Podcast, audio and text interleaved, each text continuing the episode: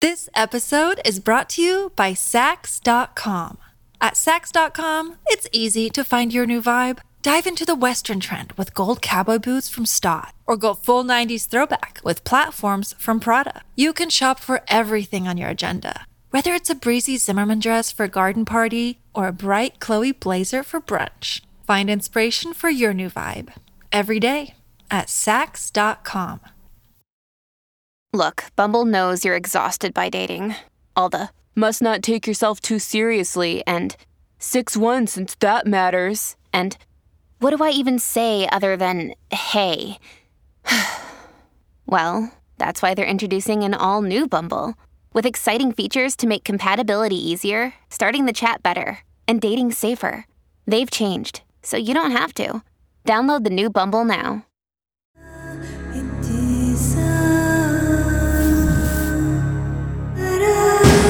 This is True Crime Psychology and Personality, where we discuss the pathology behind some of the most horrific crimes and those who committed them from a scientifically informed perspective. I'm Dr. Todd Grande. I have a PhD in counselor education and supervision, and I'm a licensed professional counselor of mental health. Dr. Todd Grande, that's my YouTube channel. Today's question is Can I analyze the murder case that inspired the 2001 book and the 2021 movie House of Gucci. Maurizio Gucci was born in Florence, Italy on September 26, 1948. His parents were both actors. His grandfather was Guccio Gucci, the founder of the Gucci fashion house, essentially a company that sells overpriced clothing and accessories. It's a self proclaimed elite or luxury brand.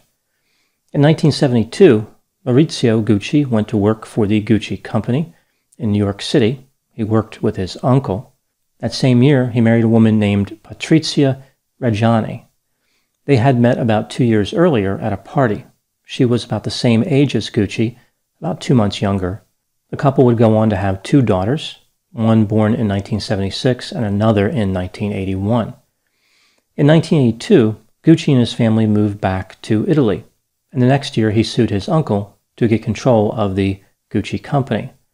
His uncle wasn't too happy about this, and in 1986 accused Gucci of forging his father's signature to evade inheritance taxes. Gucci fled to Switzerland to avoid prosecution, but eventually was found guilty. He would later be acquitted. Gucci sold 47.8% of the Gucci company to an investment bank in 1988. Five years later, he sold his remaining shares to the same company. This meant that the Gucci family was no longer part of the Gucci fashion house. Now, moving back to Gucci's relationship with his wife, Patrizia. When they were first married, Gucci's father was not too happy about it. He said that Patrizia was a social climber who had nothing in mind but money. In 1983, Gucci's father died. He was devastated, lost, and didn't seem to care about anything. It appears as though his mood really changed at this point. On May 22, 1985, Gucci took a trip to Florence, Italy. The next day, he communicated to his wife through a physician that he was not coming back for the weekend and he may not be coming back at all. A few days later, a friend confirmed that he wasn't coming back and his decision was final. Their marriage had found its conclusion. Five years later, he started dating another woman named Paola Franchi, who was younger than his wife. She had actually attended his wedding to Patricia. By this time, of course, Gucci had sold all of the Gucci company to that investment bank for hundreds of millions of dollars. So he was quite wealthy. In 1994, Gucci's divorce was finalized. In the settlement, Patricia had been awarded about a million and a half dollars a year in alimony. Gucci started planning to marry Franchi, but it would appear as though Patricia had other plans. Evidently, if Gucci remarried, his ex wife's alimony would have been reduced to $860,000 a year. Instead of attempting to survive on this minute quantity of funds, she arranged to have Gucci killed. On March 27, 1995, Gucci was on the steps outside his office, just about to enter, when he was shot and killed by a hitman. The hitman also shot the building's doorman twice in the arm, but he would survive. Patricia was arrested and convicted. She was sentenced to 29 years in prison. Later, it was reduced to 26 years. She was able to get special permission to have a pet ferret in prison. She named the ferret Bambi. Just as Patricia was crushed under the weight of her own homicidal rage, Bambi was crushed under the weight of another inmate. The prisoner sat on the ferret and killed it. Patricia was eligible for parole under a work release program in October of 2011, but she would not participate.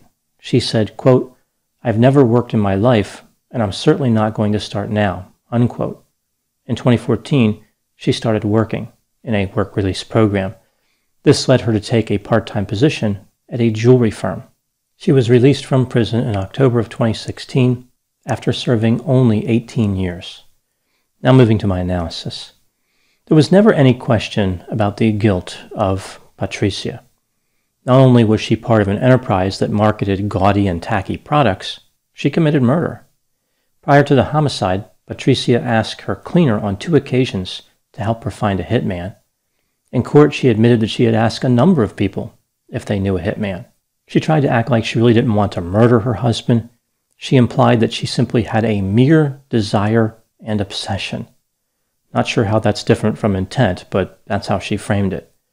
Ultimately, a woman who had moved in with Patricia to help her write a book about her relationship with her husband got in touch with a night porter at a hotel named Ivano Savioni.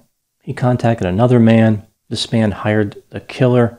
So this was a large, clunky conspiracy. As I mentioned, the murder occurred on March 27, 1995 the police received an anonymous phone call on January 8, 1997, and started investigating Ivano. He was now trying to find another hitman, this time to threaten or murder Patricia. Apparently, she did not pay him all the money that he was due. Ivano did not find a hitman, but he did find an undercover police officer pretending to be a hitman. I guess the analogy would be that he was looking for a Gucci product and found a cheap knockoff.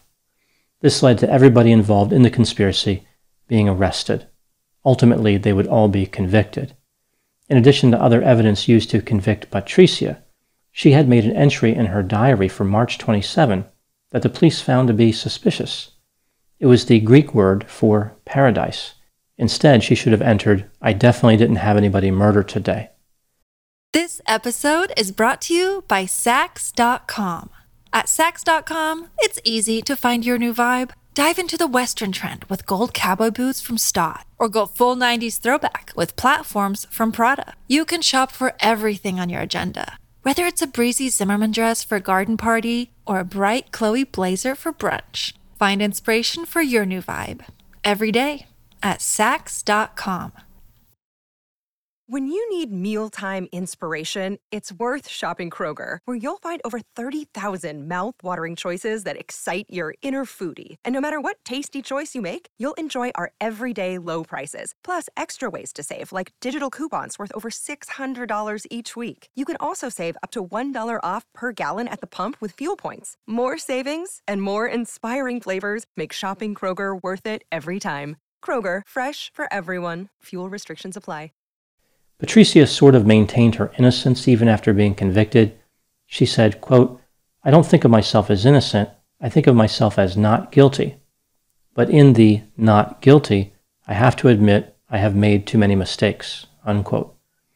As far as her motive for the murder, envy and greed probably played a part.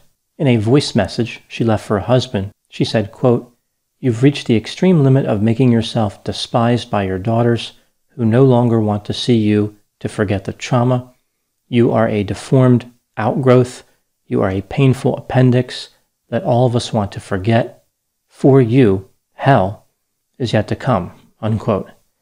I think the reality of this case is that Patricia lost a lot when Gucci left her. Before returning to Italy, the couple had a good life in New York City. They were part of the so called elite. Patricia said they had a beautiful life and were a beautiful couple. They were friends with members of the Kennedy family. They knew Donald Trump. They made voyages to private islands on their yacht. and went on ski trips. They had a holiday residence in Acapulco, a farm in Connecticut. Patricia would spend thousands of dollars a week just on orchids. She was committed to the elite lifestyle. She was royalty and deserved only the best. Everything changed when Gucci's father died. He inherited his father's 50% ownership of Gucci, along with a lot of responsibility. Lawsuits would follow, as would Gucci's mismanagement of the company. He didn't know how to run a fashion house and was losing millions of dollars before he eventually sold his shares.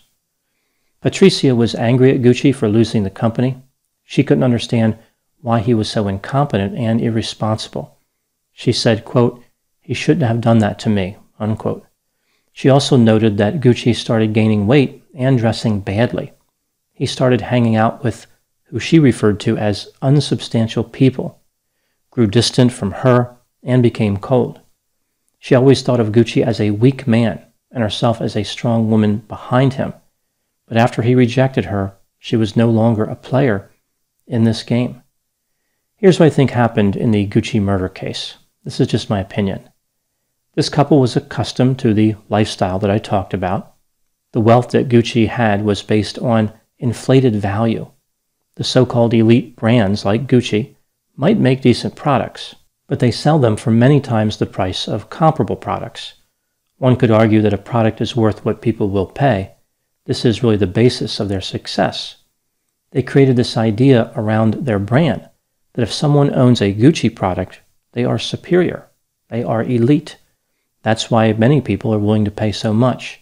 It's all about image, the idea that they can gain entry into a high status world. They can say, Look, I paid too much for this handbag. That means I'm amazing and should be honored. There's nothing special about the design of Gucci products. It's all in how they market them. When Maurizio took over the company, he was now in charge of this phoniness that was driving the company's success. He directed the company to make too many products. Now the rarity was gone. A consumer could no longer become elite by buying a Gucci product because the market was flooded. The company started going downhill.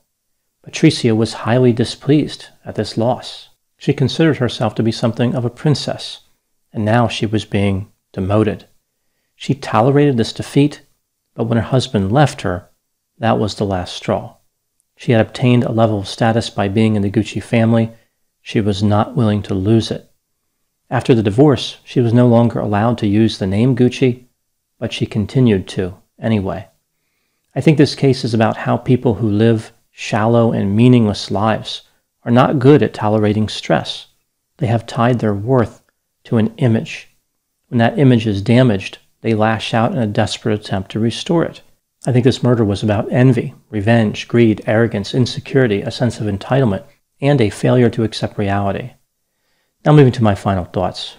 Patricia sometimes comes across in the media as a quirky and light-hearted character, like murder was no big deal. People think that maybe she was a victim too, because she lost so much fame and fortune. She was reduced to living with a ferret in prison, only to have the animal crushed under the weight of a fellow inmate. I think this case is similar in a way to the Betty Broderick situation.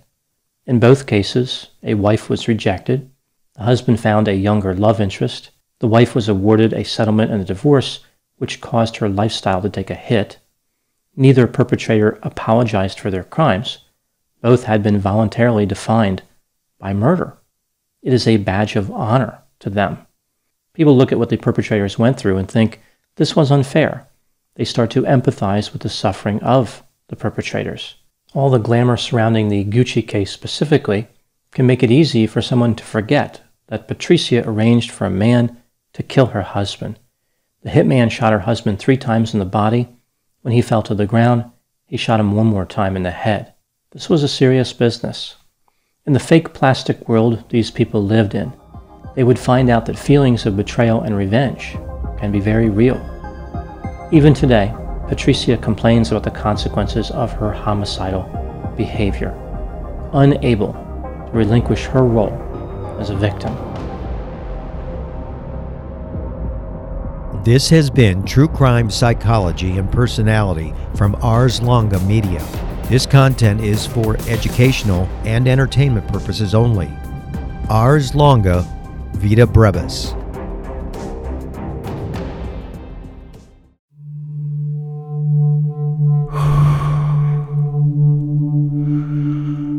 I'm an American vigilante. I have a question for you. What would you do if someone you cared about was abducted, taken from you? Would you call me? Would you care about how I got them back? Download American Vigilante now.